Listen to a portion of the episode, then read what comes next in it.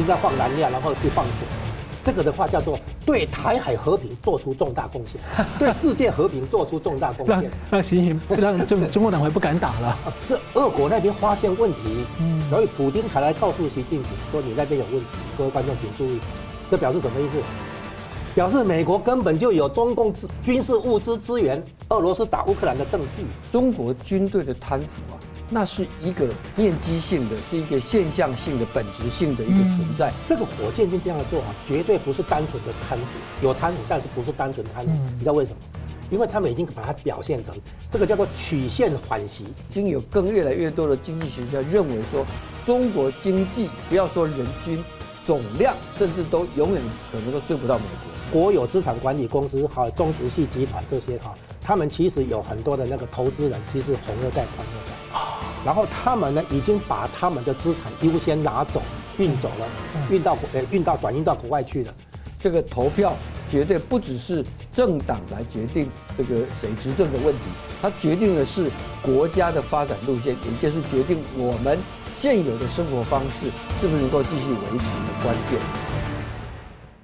新闻大破解，回答新闻，大家好。二零二四开年呢、啊，惠誉呢就降评了中共的四大国有资产公司啊，看起来似乎是在看衰中共化解债务的能力。那中国的金融大鳄中植系集团呢，申请破产清算。中共的火箭军则是被爆料，它的导弹里面装的是水啊，而不是燃料，很难发射啊。那同时间呢，中共的降薪潮从公务员企业呢，越来越。延伸到共军内部，军心可能在动荡。而吴家龙老师认为呢，二零二四年的全球经济主轴将会是中国的经济收缩到崩坏。那么，美国的 Fed 联准会呢，是否已经在布局准备因应？中华民国台湾的大选呢，一月十三号，上千万公民要投下的这一票的重量是远超我们的想象啊！跨越蓝绿执政担任要职的中央研究院的院士朱敬一最近喊话说，这一票选择的是台湾未来往哪里走？我们介绍破解新闻来宾，资深政经评论家吴家龙老师。啊，主持人好，金龙兄好，各位观众大家好。新民两岸研究协会理事长黄庆龙老师。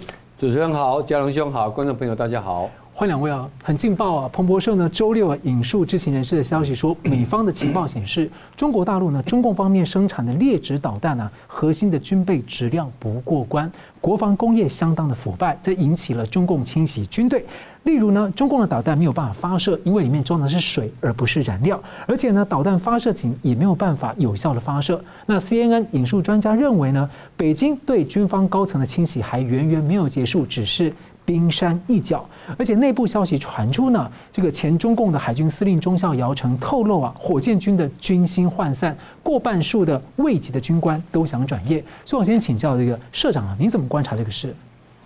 好，这个呃，自从哈、在去年，那么李尚福啊，这位前国防部长啊，突然间不寻常的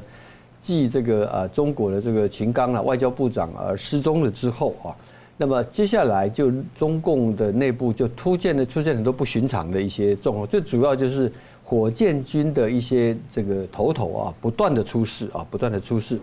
那么因为到现在为止啊，中国官方从来没有正式的一个说明哈，所以我想全世界的媒体啊都想尽办法啊要去追踪，要想去了解啊。这当中啊，与此同时，我们又看到中国时不时《解放军报》又弄一个说反贪腐的路上啊，绝对呃这个不松手啊。然后呢，这个呃这个呃前不久啊，全国的人大又把一些军方出来的这个代表，又把他们的身份给除掉。那大家对名单对一对之后，后来才赫然发现啊，原来背后啊有一整个所谓的这个团伙式的一个贪腐啊，而且这都从。这个所谓的军备采购这个体系啊，那么呃聚焦的是这个中国习近平啊掌权以来最重视的这个太空军，也就是火箭军的哈。那么呃现在呃传出来的这个火箭军的这个啊主要的领导层已经全部换人，而且最近的两位重要的这个新任的啊跟这个原来的系统几乎都没有关系啊。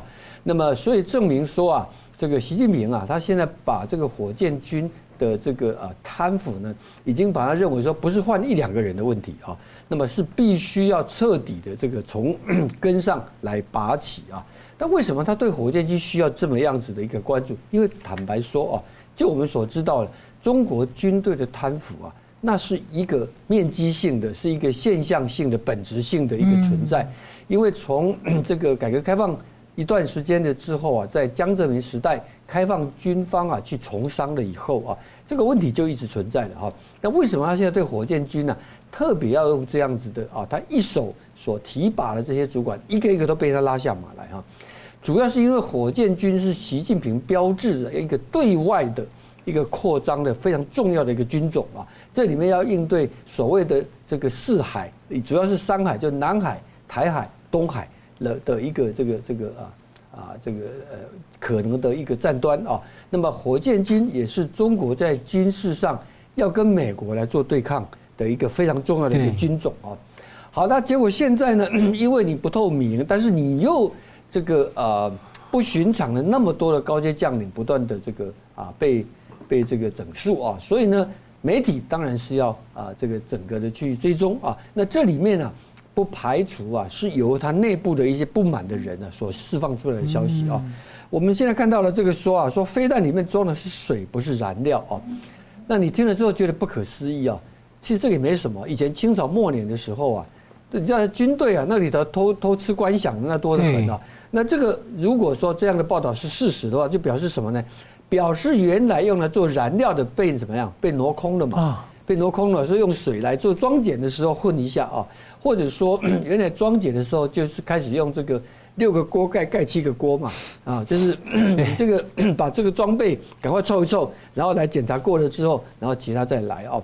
那么呃，当然这样的一个大面积的一个贪腐啊。这个反映出来啊，就所谓的到底能不能战的这样的一个疑惑了哈。那这个问题在啊，二零二二年俄乌战争发生了以后，俄罗斯的部队并没有如普丁原来所预想的势如破竹，在很短的时间就能够把乌克兰给攻下来啊。那么这个当然一方面是因为他的这个乌克兰的这个所谓的内应啊，啊也已经及早被乌克兰当局给防范的哈。那除了这个以外，很重要的原因就是原来俄罗斯军队的贪腐啊，那么也是深入到脊髓里头去啊，所以呢，它不管是设备的一个这个啊，这个这个这个所谓的健全，人员的战力，整个都大有影响啊。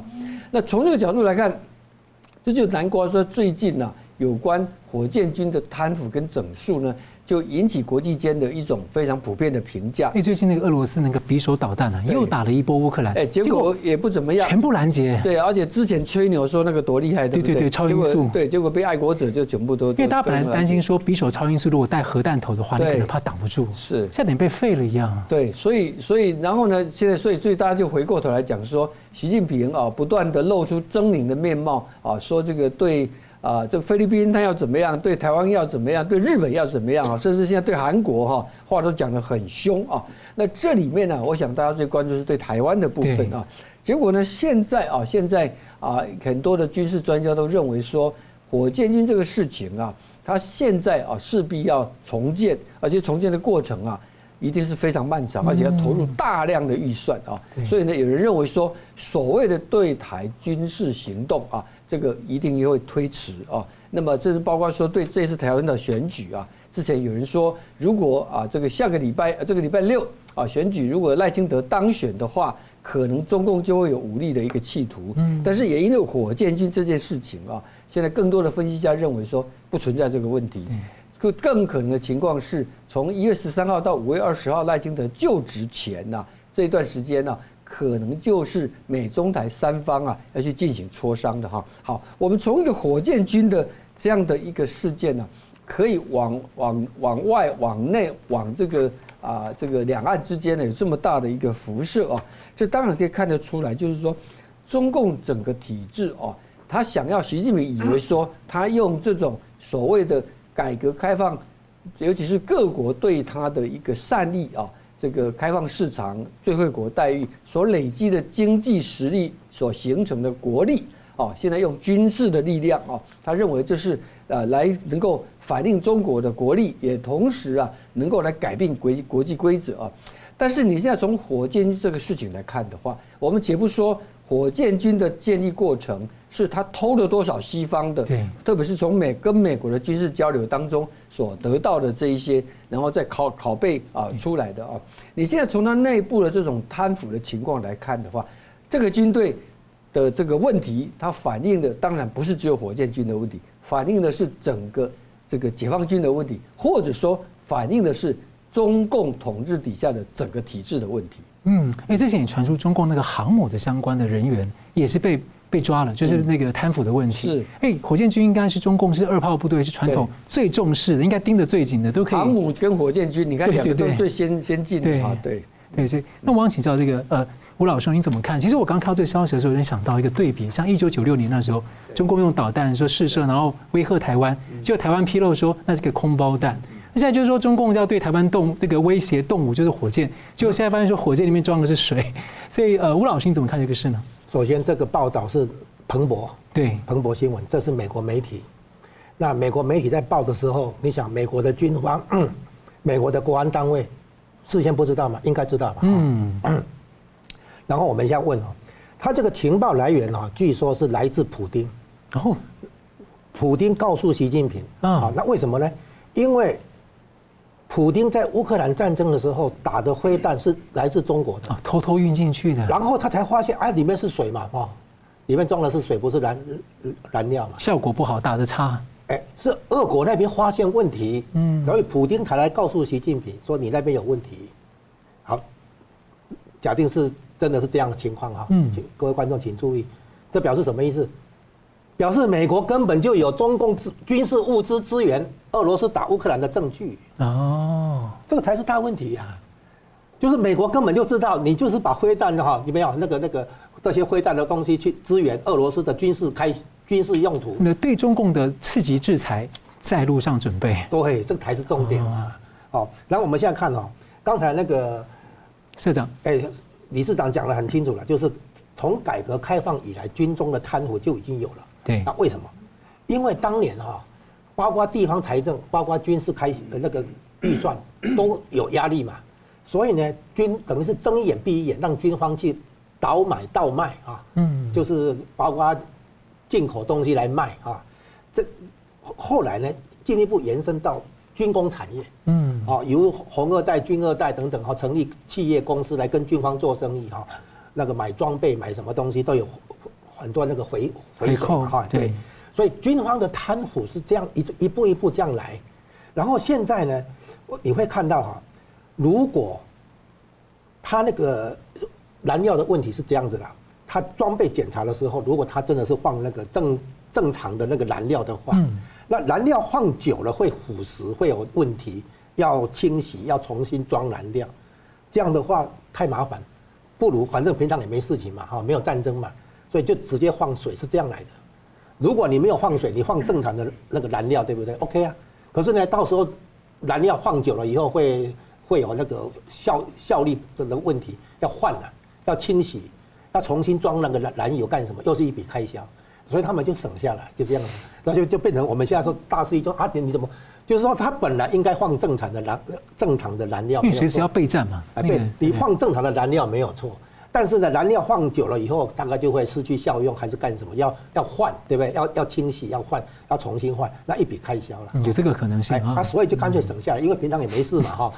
是这样子来的，就好像我们装备检查的时候 偷工减料的概念一样了，哈，就结果变成说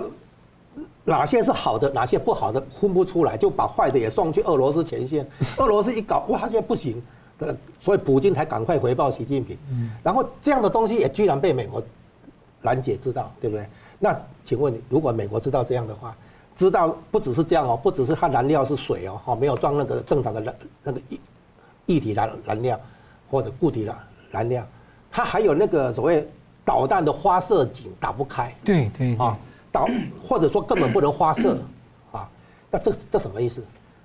如果对美国来讲的话，美国如果知道这样的话，那当然本来本来美国的兵力就比较强，对，那现在更有信心更有把握，对不对？那很，你可以想象，拜登跟习近平的高峰会的时候，习近平一定姿态很高。然后呢，他甚至可以跟他讲，你那边有什么什么什么情况，对不对？嗯、那习近平一听不是傻了吗？对不对？所以你可以想象，一呃十那个十五号那个什么，就是那个旧金山的拜习会。嗯，你可以想象那个时候习近平为什么姿态那么低？那个时候美国人不知道这个吗？美国应该早就知道。说不定拜登就酸他几句，提醒他。啊，对啊，差不多啊。嗯、所以说你会发现，美这个事情是美方报哦，不是中，不是俄方还是什么，是美方报的。那美方当然知道了，军方啦、国安当然当然都知道这些。那知道这些以后，你想他们怎么看台湾的大选？怎么去看中共的那些这个那个强硬的姿态、那些表演？所以你现在看起来哈，现在已经有人在讲。这个火箭军这样的做法，绝对不是单纯的贪腐，有贪腐，但是不是单纯贪腐。你知道为什么？因为他们已经把它表现成这个叫做曲线缓袭啊，他给习出状况嘛，习灰头土脸嘛，啊，等或者变相被羞辱嘛，习近平觉得很没面子嘛，所以他们说哈，这个曲线反习的第一个，第二个呢，他们说这样的作为，包括对美国提供机密资料，火箭军的基地啊，哈那些机密资料，然后包括这个。所谓那个应该放燃料，情况哎，应该放燃料，然后是放水，这个的话叫做对台海和平做出重大贡献，对世界和平做出重大贡献。那习近平让中中国党会不敢打了。不是，他这样做的话，就就是基本上让等于是让毁了中共的那个对外军事行动的那个力主要力量啊，是是，就是你不你没办法这个顺利的那个对外那个军事进行军事行动这样子，所以他们说这样子的话真的是重大贡献。所以这些人如果因为因此而牺牲的话，应该颁给他们一个纪念的奖状哈之类的。所以我们现在得到这个结论：习近平知道这些情况以后，嗯，心知肚明。为什么火箭军的资料泄密在去年二十大之后就已经美国就已经抖出来，嗯，没有动。习近平等他二十大权力巩固之后，他以那个统一台湾做诉求，要求那个连任，对不对哈？他现在心知肚明，打台湾这件事情。从技术上来讲，黄掉了。从技术上来讲，打台湾不可能，因为短期内他首先要整顿火箭军、海军等等啊，军方高层要重新整顿。那这个核心机密等于是最关键的这个反先制作为都被美国掌握了，他其实没办法。不是美国而已啊，俄国啊，对对对对。以前不是有记者问普京说：“哎，习近平说要统一台湾，你怎么看嘛？”嗯，普京说。掩掩饰不住，最后都笑出来嘛？他他有什么条件这样？就是说，共产党现在的话变成说虚张声势被戳破。嗯，习近平心知肚明，以军事上的那个技术上的力量来分分析的话，他没有办法真的去打台湾，甚至于中印边就都打不了。哦，南海那些的海军、空军那些都一样。所以现在的问题就变成说，习近平干脆把它转变成一种政治斗争清洗。整肃啊，然后就引出一个问题，说独裁者先清洗，诶政敌，再清洗亲信，然后我再补一句，说是用新的亲信取代旧的亲信，然后确保他的人身安全。现在习近平的重点已经不是打台湾，而是确保他不会被兵变，不会被这个政变啊，那个军军方不会对他那个那个倒戈，安全问题已经已经优先了嘛，已经变成重真正的重点，所以我们可以直接跳到结论，就是打贪腐。包括军方的贪腐，不是不只是政府机关的贪腐，要靠的是制度，靠的是权力的制约，啊，而不是靠政治运动或政治权力斗争。你现在习近平以为他打贪腐靠的是斗争、权力斗争，这根本不是办法。你看反贪腐反到现在，反了这么久，军方政这个党政界的贪腐还不是照样存在吗？而且这个贪腐产生一个严重的问题，就是掏空国家资产，这也就意意味着。后面的金融危机、财政危机的一个根源之一。嗯，是。好了，我们休息一下，马上回来。欢迎回到《新闻大破解》。吴家龙老师呢，上个星期在本节目呢解读美国 Fed 联准会的信号啊，可能是在预备预防性的降息，原因包括要因应啊中国大陆二零二四年可能出现的经济收缩的冲击。而美国财政部长耶伦呢日前表示，美国的经济已经实现了期待已久的软着陆。那吴老师呢？最近还预估啊，二零二四年全球经济的主轴啊，不会是美国到底会降息多少，而是中国的经济呢，到底会崩坏到什么程度？先请教吴老师，你怎么看？二零二四年嘛，两个嘛，一个本来我们在观察美国的这个升息是不是要那个开始转成扭转货币政策方向，由鹰派转成鸽派。嗯，现在市场都在从十二月的利率会议之后，再看说降息的那个可能性如何，是会降多少，是不是？但是呢，这个与此同时呢，有一个另外一个问题嘛，就是说奇怪，美国通膨降下来，可是失业没有上升，嗯，实体经济没有降温，哦，通利率上升了，实体经济没有降温，通膨降下来了，实体经济没有降温，啊，失业没有增加，很奇怪。那么从全球一盘起来讲啊，是有另外一个地方在降温在收缩，就是中国。就变成说，从全球范围来看的话，美国的实体经济这边没事，通膨降下来，该有的那个实体经济的降温收缩没看到，原来是看在别的地方出现啊，变相的在别的地方出现。那么中国的经济收缩现在看起来，因为疫情解封之后，把那个期待说后疫情的复苏这件事情，整个想象戳破破灭。本来大家都以为是疫情压抑了经济嘛，哈。然后疫情那个解封之后，那照理说经济复苏应该回来，对不对？现在没有看到，这个问题非常严重，因为这等于说中国经济的结构性问题、长期性问题、本质性问题闪避不掉了。嗯。啊，原来你还可以推脱给这个疫情嘛，现在解那个风控嘛，现在不行嘛。那很简单，首先已经外流的订单没有回来，已经破产的中小企业没有回来，已经砍掉的就业机会没有回来。然后呢，很多人用储蓄撑一阵子以后，开始缴不起房贷，断供潮来，对不对？啊，然后再加上习近平打一些网络平台企业，啊，打那个外卖业啊、补教业啊、烈酒业啊，对不对？那很多产业的话受伤嘛，啊，所以呢，在各种因素综合运作之下，中国经济看不到反弹。那现在看起来，那个消费力道不足啊，内需的问题，投资力道不足啊，再加上金融市场这个信心的问题，所以说我们现在看起来哈。各种症状集合结合起来，变成一个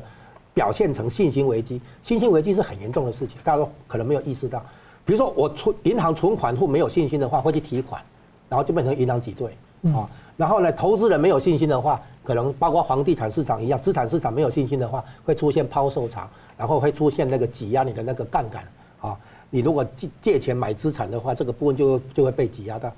所以你现在看起来，中国的经济的下行现在哈还没有结束。所以呢，看起来现在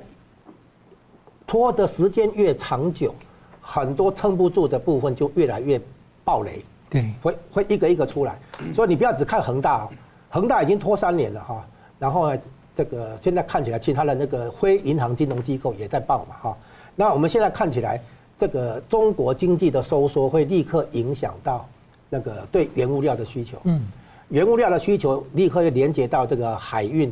空运运输的需求啊，然后供应链的移转呢，在其他地方哈正在那个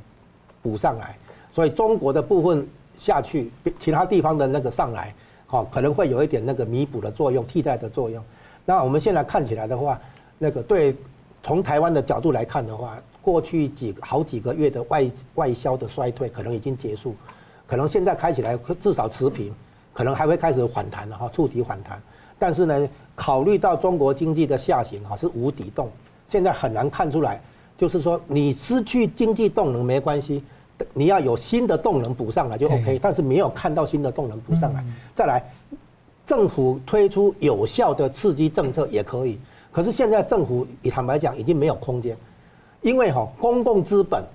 来推动经济发展，在前期经济发展的前期是有效的。嗯啊，就最好的例子就是台湾以前的十大建设。嗯，公共资本，然后来带动以后私人资本的那个进进场啊。那现在呢是公共资本完了，可是私人资本没有进场，就点了火在后面讲。啊，对，照理说我们的十大建设当初就是帮民营民间企业的投资啊开路，对，让民间企业投资起来更有效率、更有经济效益嘛。那现在的话，你看他民间投资被打压，因为他在打压民营企业，打压民营企业家，他在查逃漏税啊，他在那个用那个党组织要进入企业，那些民营会威胁到共产党，哎，国有化的问题嘛，哈，是这个很多民营企业的话，国国企接管等等等等，所以呢，现在的话，中国的民间投资上不来，啊，然后资金在外流，外资在撤，想进来的外资也不敢进来。啊然后在这些情况之下的话，估计中国经济的下行还有一阵子要走。嗯，所以在这种情况下的话，肯定会对全球景气起到一个拖下水的效果。那在这种情况下的话，美国当然可以预估，他自己也有可能在下半年啊看到一些衰退，温和衰退，再加上中国的经济收缩，理论上现今年下半年有可能会比较偏空了。啊，那在这种情况下的话，联准会当然会有预防性的这个政策操作啊。包括预防性降息，包括提前结束缩表啊，那包括那个支持财政部的那些公债发行啊，可能会多多少少在放慢从市场抽银根的这个速度这样子。那所以现在看起来，美国的话哈，所谓软着陆的话，现在说也已经实现软着陆，是说通膨有降下来，但是那个失业率没有上升。那这里要讲的是，联总会在十二月会转变立场、转变论述，有一个重要原因是他们发现通膨的下行趋势会继续，嗯，足以冲破百分之三这个门槛，而没有所谓的最后一里路比较困难的这个问题。原本从百分之九点一通通膨率了哈，降到百分之三点一，对不对？是大幅下降，没有错，但是呢。最后这一里路比较困难，本来是这样认为，而且不一般认为必须要失业率上升才可以压得下工资增长，最后压得下服务业的通膨，最后把整个通膨压下来。可是现在发现失业率依依然非常低，然后失业没有增加，就业的情况还很好。这样的话能够期待通膨会完成最后一里路吗？对不对？好，跌破百分之三，向百分之二靠近吗？有这个疑虑。现在这个疑虑联准会移除。哦，这个重大的那个那个原原因了哈，而关键人物是财政部长叶伦，就是前联总会主席，他在十二月十二号接受采访，然后十三号联总会会议结果出来，那这个采访对联总会的思考有很大的作用，他就在告诉大家说，这个不用以不要以为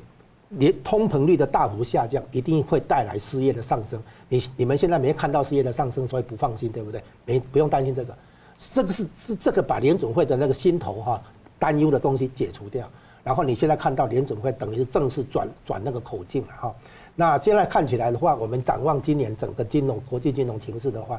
美国这边的十年期公债殖利率、公债市场、美元市场仍然是关键的这两个。公债的殖利率、长期公债殖利率啊，它是商业贷款的基准利率嘛啊。然后呢，现在是降下来，降到就是离开百分之五到百分之四以下，到百跌破百分之三点九。然后最近从百分之三点八、三点九这里又回到百分之四点零，过去这一两个礼拜是在稍微反弹回来，殖利率了啊，那就表示说，因为大家发现就业市场的数据很强，所以呢降息的预期可能有点超前，啊，然后联总会的话可能不能像原先以为的那么松了啊，嗯，对吧？这么一个抽紧的态态势呢，又让那个公债的那个价格下跌，殖利率又回来，这是简单过去这一两个礼拜的事情。那我们综合来看的话。啊，从中国经济的放软到美国这边可能做预防性的那个政策操作，我们可以对全球来讲，可能得到一个结论，就是金融市场的波动可能会在联总会这样的操作之下，尽量能够温和一点，嗯，哈，避免那个像债券市场的话涨跌的波动来得太激烈，这样子。嗯，所以现在看起来，这个美国跟 G7 一些国家在带头在对中国大陆去风险化，除了这个供应链等等因素之外，其实也在对。中国大陆可能爆发的一些系统风险，也在进行一些呃去风险的一个防火墙的一个慢慢建立。这个是另一个去风险，你讲的不错。嗯，那同样问题，我想请教这个呃理事长啊，您对那个中国经济啊，今天大家都在讨论，您有哪些看法？对，因为呃年初嘛，年初都会做各种预测，当然大家我们不是大金。不是中国的那个中金公司，二零二三年几乎全错，全是不过，他们二零二四还是照做，还是做，而且还是做的很正面的，还是很正面。但现在你也不能说他不，他就是因为年底才才见真章。是，但如果他只讲了负面的话，他可能会被国安部给抓走啊。就不可能做了，哎，就不可能，所以要要要要这个什么，要光明面嘛哈，要唱好中国经济啊。好，各国都在做了哈，那么呃也很自然呢，因为他们很多的投资方啊都想要知道这些专业机构他们能够提供什么样的一个意见啊。那么我想举两家啊，一个就是美国的这个啊这个所谓的 Wells Fargo 啊，就是富国银行哈，它是一个非常大的一个啊这个金融机构啊。那么他做的一个预测啊，他认为啊，那么中国的经济啊。那么一个最重要的话题就是什么时候它的 GDP 总量会超过美国啊？那么呃，它最新的一个说法是要推迟到二零四二年哈。呃，为什么他讲到推迟啊？因为二零二二年初的时候啊，那么当时啊，这个啊富国银行的推测是认为中国会在二零三二年成为全球最大经济体，就是超越美国啊。结果他现在这一推就推延后了十年啊。这个当然反映的是是这个疫情解封之后的中国经济表现，还有接下来的一个展望啊。基本上是看坏的啊。所以富国他给中国经济这三年，二零二三啊，这个假设它达到这个政府说是五点五了，富国预估是五点二，二零二四是四点五，二零二五是四点三啊。那么呃，这是呃我们讲富国的这个预估。那另外瑞银哈，瑞银预估啊，二零二四年啊，中国经济 GDP 大概四点四的成长啊。但是他特别强调说，这个如果啊，如果这个房地产的问题啊，那么持续的不稳定甚至恶化的话，那么可能连四都保不了啊。好，这个是当然就 GDP 而论 GDP 哦。事实上。呃，这个呃，所有关注中国经济或者说有关数字的问题的人呐、啊，都有共同一个保留，就是中国的经济的 GDP 数字根本不可靠啊，知道是，嗯、就是水分很多嘛哈。那么，但是呢，就算如此啊，就算每次都造假，就算永远有水分，但是呢，你用它做一个主体的比较。他们认为还是有一些趋势性可以看得出来，相对性的这种对，比如说他可能有些人他就会固定把它调低嘛，嗯，啊，比如说你说成长五趴，我就减半啊，大概只有二点五啊之类的哈，可能会用这样子的一个角度来来做思考啊。好，那为什么普遍啊普遍都不看好不看好这个呃之前这个林立夫讲的中国可以在二十年长的时间每年都八趴的，这个已经变成一个神话甚至是笑话了哈。那为什么会这样子啊？我们要进一步来分析，为什么中国的经济啊，就算 GDP 你盖牌的哈，你这个失业率你也不让人家知道了啊，等等的情况底下，大家还是看外滩哈。很重要的原因是因为啊，二零二四年开始你看不到一个可以乐观的原因呢。呃，很简单，房地产的问题啊，因为去年呢，中国政府已经决定哈，不做这种所谓的整体的救市这样子的一个大动作啊。也就是说，它某一个部分来讲，有点变相要看房地产，有些啊，你自己啊，自己这个所谓的自自谋生路啊，那能够给予帮助有限。这个原因可能也跟现在中国整体的，包括中央跟地方的财力啊，都已经非常有限啊，这可能也有关系啊。那么因此呢，今年在房地产部分啊，中国最大的这个风险就是会不会扩展到金融体系啊，因为他们都跟银行大量的借钱啊。这是第一个问题，第二个问题就是地方财政啊，这是一个大问题。因为地方财政啊，最近有一个统计数字出来，就是今年啊，中国的地方融资平台就有了 GFT 啊，LV，今年将会有创纪录的四点六五兆人民币的债券要到期，哇，要还啊，这个数字比去年增加了百分之十三啊。去年大家看到哈，当时已经是发新债来还旧债了哈。那今年一下子要增加两个，这个两位数的这个啊偿债的一个啊这个要求啊，这能不能做得到啊？这会是一个大问题啊。那么呃，在这两个啊问题之外，我们看到两个就是什么叫外资跟外贸啊？外贸的部分呢，因为今年全球的经济看起来，尤其欧美的这个成熟市场啊，是一个放缓的一个成长啊，也就是说，进口的需求会降低，那就表示中国的出口动能。将没有办法持续，那更不要讲这三年下来供应链的转移啊，中国加一的一个有效，在印度东南亚地区啊，都已经有很明显的一个一个发展了。那至于外资的进入啊，我们节目上讲过很多次了啊，这个根本是这个 FDI 啊，完全没有办法比较啊，甚至已经出现过个别月份呢，它的资金流出的比外来的还严重，对啊，出现了这样的一个。几乎是有统计以来第一次看到的一个状况啊。好，那在这几个因素底下，这个都还算是一个短期的哈。对中国经济来讲，我想最不利的恐怕是人口的问题啊，人口的问题啊。那么呃，二零二三年的最终人口统计还没有出来啊。呃，在呃二零呃二二年的时候啊，中国的这个啊出生啊人数啊第一次跌到九百万以下啊。那么在二零一零年的时候，中国的出生新生儿是一千六百万，那么到了二零二二年的时候，剩下九百八百多万啊，已经快要快要减减半了哈，十二年的时间啊。那么有人推估啊，今年就二零二三年啊的出生人口可能会跌到七百五十万啊，七百五十万啊。我们知道中国从二零一五年开始推行这个啊这个这个一胎化的政策的结束，鼓励生育啊。那么这个生育数字曾经在二零一六年有一个短暂的一个啊这样子的一个增加啊，但是接下来每年呢都是两位数的一个下降，它的生不如死啊，这个比跟台湾比起来完全这个不遑多让的哈，当然那个数字更可怕啊，更可怕。好，那你的人口它就呈现两个问题，第一个你的人口总数量是不断的下跌，第二个是你的人口老化的比重不断的增加啊。这个对整个经济成长当然是非常的不利的哈，而这个并不是你短时间用所谓的这个习总书记上台讲一个大给大家打气的话就有效的哈。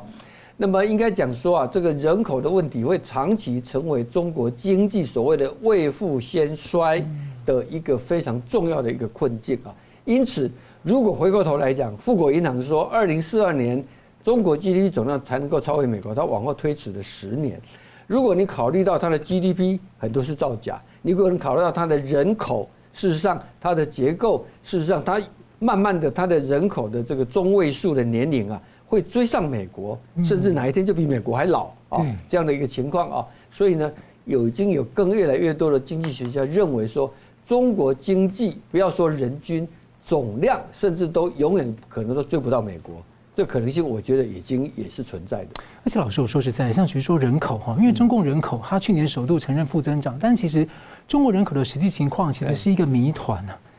就说很多的问题，如果都是谜团的话，搞不好很多事情会出乎我们的。我，我，我是用比较谅解的，因为印度印度的人口统计也不容易，啊是是是，那么大的一个群体哈，而且它有一些参差不齐呀，只是说。用它的既有的模式来做前后推移哈，我们来做这样理解。是是，感谢。好了，我们休息一下，马上回来。欢迎回到新闻大破解。中国的金融大鳄中植系集团呢，被认为是中国的信托业的恒大，而传出呢它的负债呢，超过了资产一倍以上，在去年暴雷，今年初呢就崩塌，向北京法院呢申请破产清算。那国际的评级机构惠誉啊，一月四号全面的下调了中共的四大国有资产管理公司的违约评级。那原因呢是公司财务表现不佳，而且呢中共的中央政府支持力度减弱，以及房产的市场低迷。所以我请教吴老师，你怎么看啊？四大国资公司啊，这个被降评，是否这个惠誉在看衰中共能够处理债务风暴的能力？那这是否意味着系统风险的引爆几率升高，甚至可能会诱发这个中共国的这个经济破产问题？对你这个一连串的问题的答案偏向于正面，嗯，就是说 yes 好。那既然是情况是这样，我们先讲一个最根本的问题是这样。中国的经济数据，嗯，因为被认为含有大量的水分啊，那与其在那边争辩说你这里这个数据到底要怎么去调，美国人哦很觉得这样很累，最简单的方法就是把你经济打趴，让你再去说你的经济有三 percent 成长、五 percent 成长都没有意义。你你要跟美国挑战经济总量，美国学者研究的结果发现哦，可能。就是说，原来中国经济占美国不是从六成到七成嘛，哈，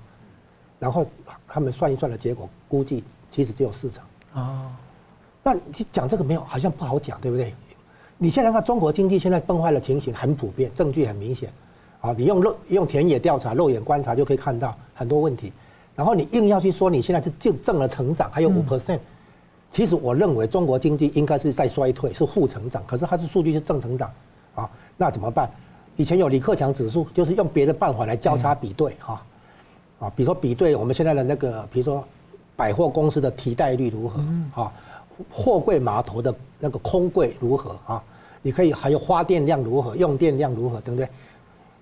你有很多其他的角度来侧面捕捉总体经济、宏观经济的情况。那现在美国很简单嘛，就直接把中国经济打趴。你的失业都大增了，你的违约的那个问题、债务违约的问题都爆发了，对不对？你的股市都崩盘了，你还跟我讲你经济多少正成长有意义吗？就变成这个样子。那现在我们干脆利用这个机会哈，叫中植系是所谓中国资产管理界的恒大了哈。然后他现在不演了，就申请破产。破产有两种，一种是破产重整，就是破产法保护之下破产重整；一个是破产清算。就不再重整了，就直接清算啊！他现在申请的是破产清算，不是美国破产法保护里面那个破产重整不一样啊。那现在看起来，那个资产管理界哈，这个比如说他去买房地产开发商的那个产那个产品，对啊，那等于是间接融资了哈，不是不像银行直接给贷款了哈，他买产品等于是间接融资。或者，哎，他去那个投，变成变相的一种贷款啊，哈，买买那个金融产品，等提供融资这样。那总而言之，就是银行不敢贷的部分，由这些非银行金融机构，包括资产管理公司这些来补补上去的哈。好，那结果呢？现在因为房地产危机牵连出来，外溢出来，所以呢，现在后面这些给间接融资的这些机构，通通有份了，通通会受受伤了哈。然后再加上那个资产，那个你刚刚提到哈，会议把那个国有的资产管理公司都降平等，就是在反映这个问题，就是原来很多机构，银行机构跟非银行的金融机构这样两两种类别，那银行的部分已经背了很多不良资产，那非银行的部分去买的东西也。变酸了，啊，英文叫变酸了，啊，这边比喻一下，刚才理事长提到这个人口老化，我们现在可能看到的是资产的那个变酸，资产坏掉，资产老化，资产坏掉，就是坏资产变多，好资产变少啊，就像人口里面本来应该老年人变少，人年轻人变多，这样子人口会年轻化嘛，对不对？老化的话就反过来，生育率小于死亡率啊，对不对？就那个那个人口没有补充过来，然后变成越来越老化嘛。现在资产面也是这个资产哈，不是老化了，变成说变酸了哈，坏资产变多，好资产变少。那么这样的情况，我们干脆这样讲啊，这个这种趋势啊，从恒大到这个碧呃中间有碧桂园啊、融创啊哈那些到中植系这种资产管理公司的话，这个金融面的那个崩坏哈，会一直演下去，坏账就越来连锁，会一直延伸下来哈。现在已经延伸到资产管理界，那资产管理界他们有。客户买他们的那个东西，那那些客户也会受伤，他就这一层一层这样一直传传递出去了，然后传导出去，然后现现在这样子，干脆我们整理一下哈，跟金融崩坏，你会在中国这边看到的，一共有几个？好，第一个我们先讲债务型通缩，嗯，债务型通缩是说融资融券交易一样，好用用这个了理解比较快。我申请房贷的时候，我的房子做抵押来贷拿贷款啊。这样的话叫做这个举债来买资产，这然后一旦资产价格崩坏，我的债务压力就上升，然后就会造成债务型通缩，我要卖掉资产来清清偿我的债务，结果越卖价格资产价格越低，资产价格越低，我的还债能力就越差，然后恶性循环，这叫债务型通缩，这第一点。第二点呢叫银行挤兑，我存款人担心我的存款拿不到了，我赶快去领款，结果你领款大大家一起领了结果，银行挤兑啊。这这是存款人失去信心的结果，要保护自己的资产。再来放款人，我怕我换款出去以后收不回来，我不敢放款，他也不敢放款，大家都不敢放款的结果，这叫信用那个收缩，credit crunch，信用收缩哈。然后再来，刚刚讲的是从存款人到放款人嘛哈，都都收缩了。再来，资金外流，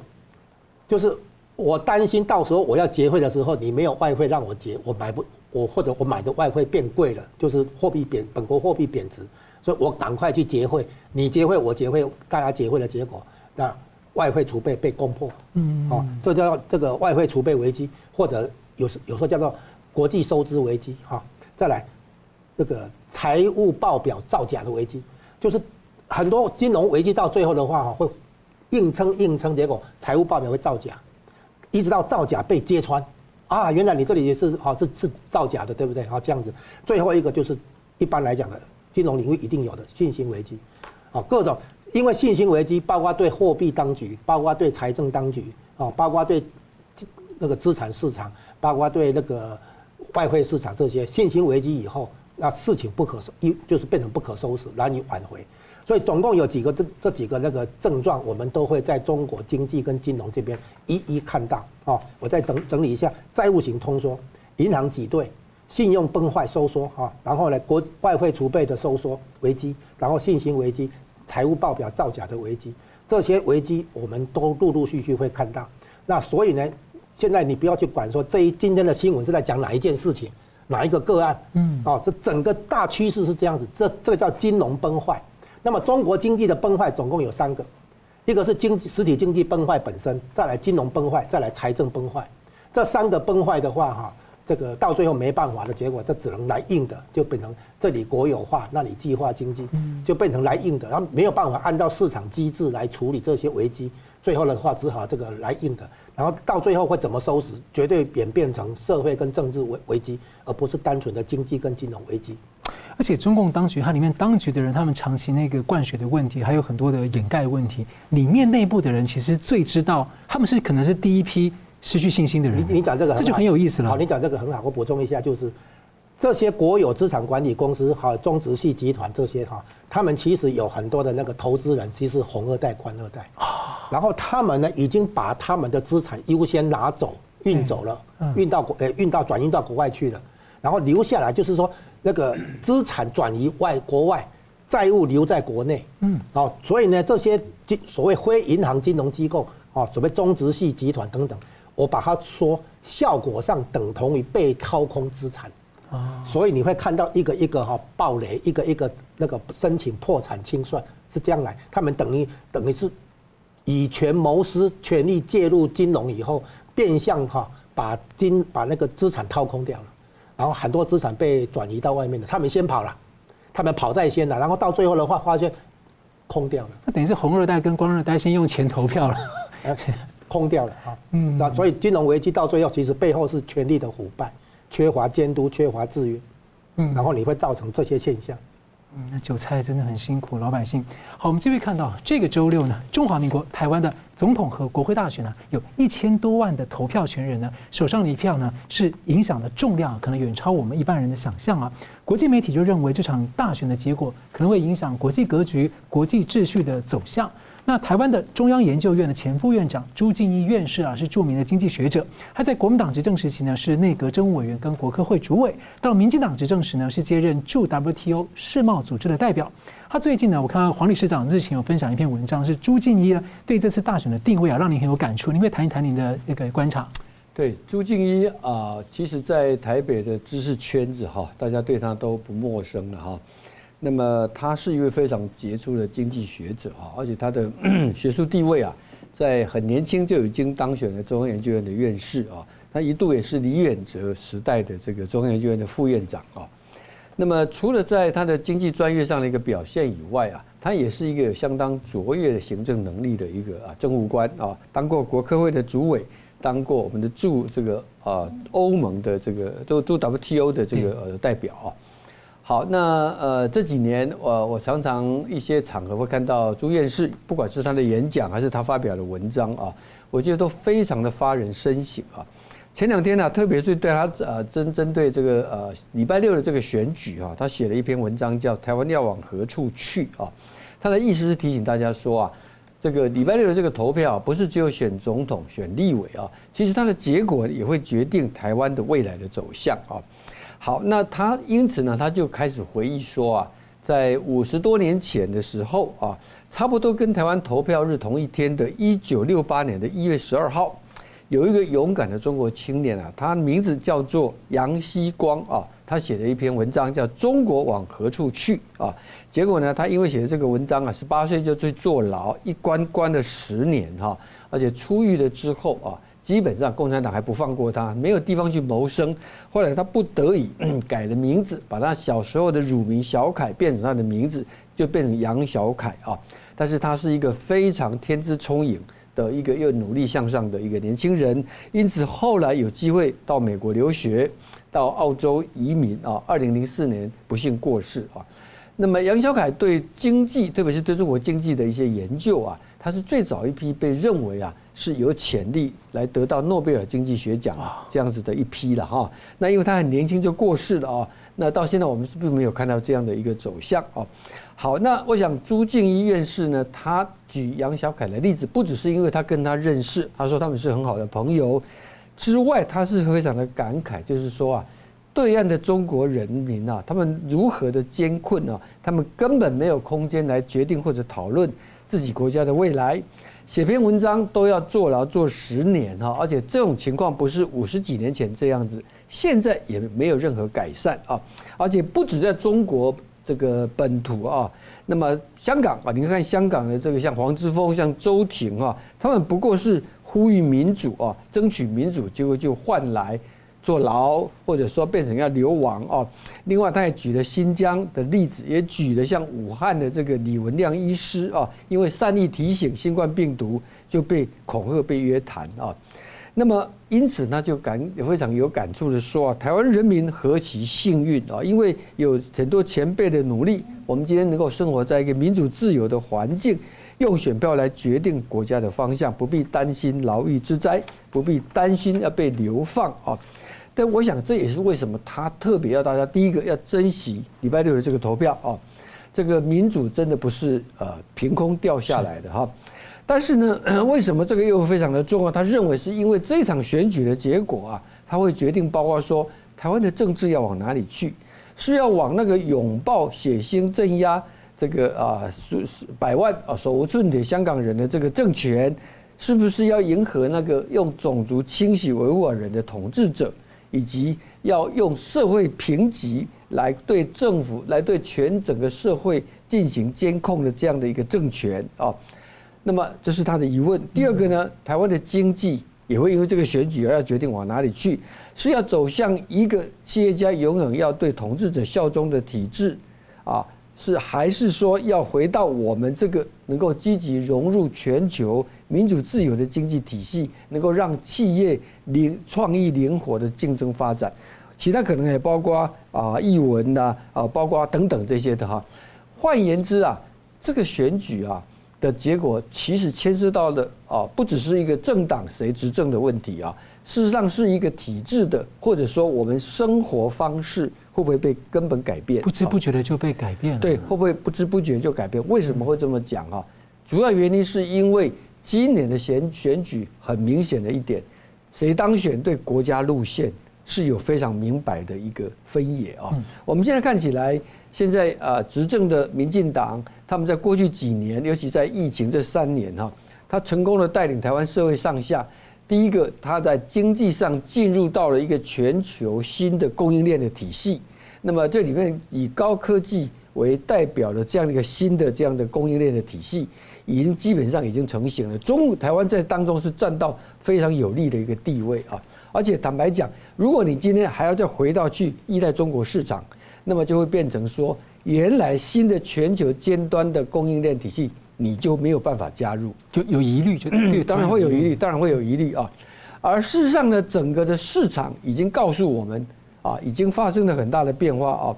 这个里面我们来看，比如说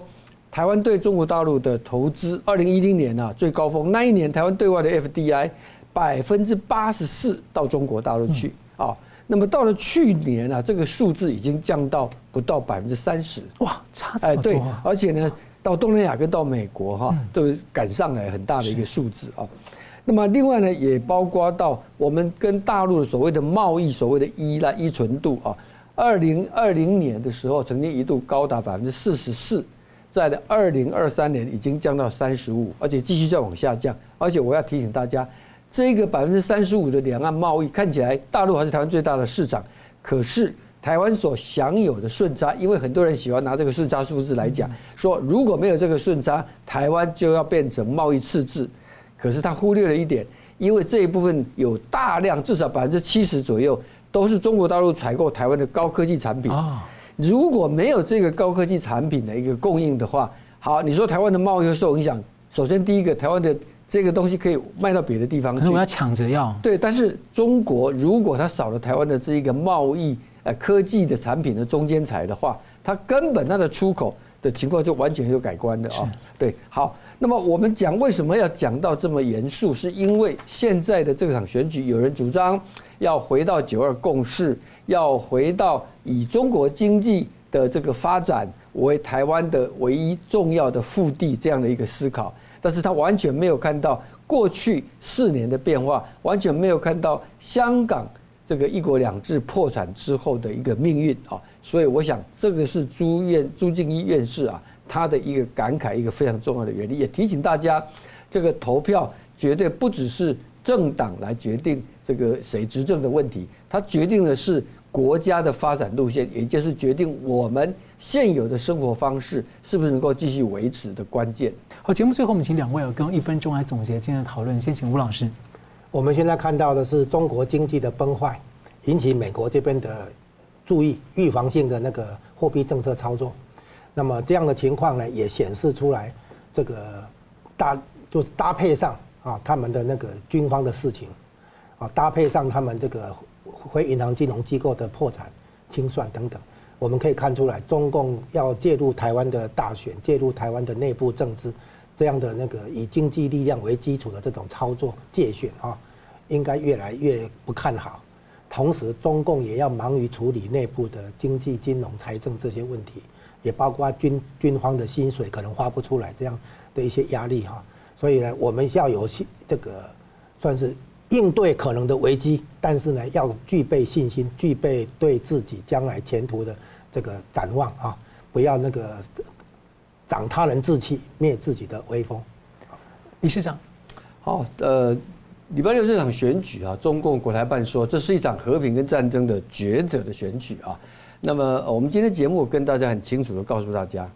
从这个火箭军的贪腐啊，你完全可以看得出来，中共现在根本不具备武力犯台的一个条件啊，所以呢，所谓的引起战争，这都是瞎话，这都是假话啊，这是第一点。第二个呢，这场选举呢，要让大家体会到一点，有一句老话叫做“失去了才知道可贵”啊。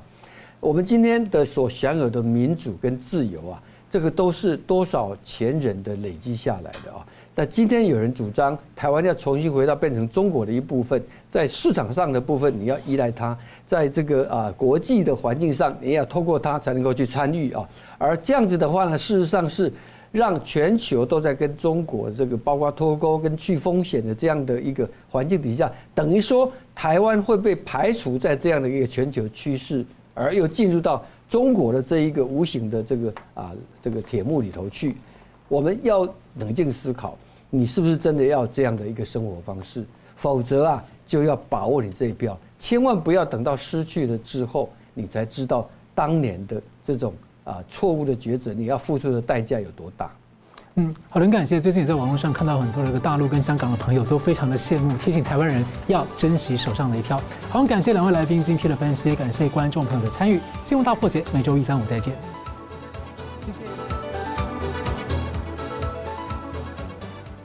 新闻大破解的观众们，大家好！非常感谢大家对我们的支持和帮助。那我们在 YouTube 上呢，成立了一个新的子频道，叫“新闻大破解随选”。我们把呢相关的这个啊、就是精彩片段都汇集在一起，来方便大家分享给朋友们。那么也希望大家能到此频道来按赞。订阅以及分享给更多的朋友。另外呢，我们在一个新平台叫做“干净世界”有新闻大破解的频道。我这里要特别跟大家推荐“干净世界”，真的是非常好用，有许多还很重视隐私，而且呢没有暴力、色情等等，很适合合家观看。所以也鼓励大家到“干净世界”来订阅新闻大破解的频道，并且呢还有相关的 App 也可以跟你的朋友分享。那很感谢大家的支持，新闻大破解，我们每周一、三、五再见。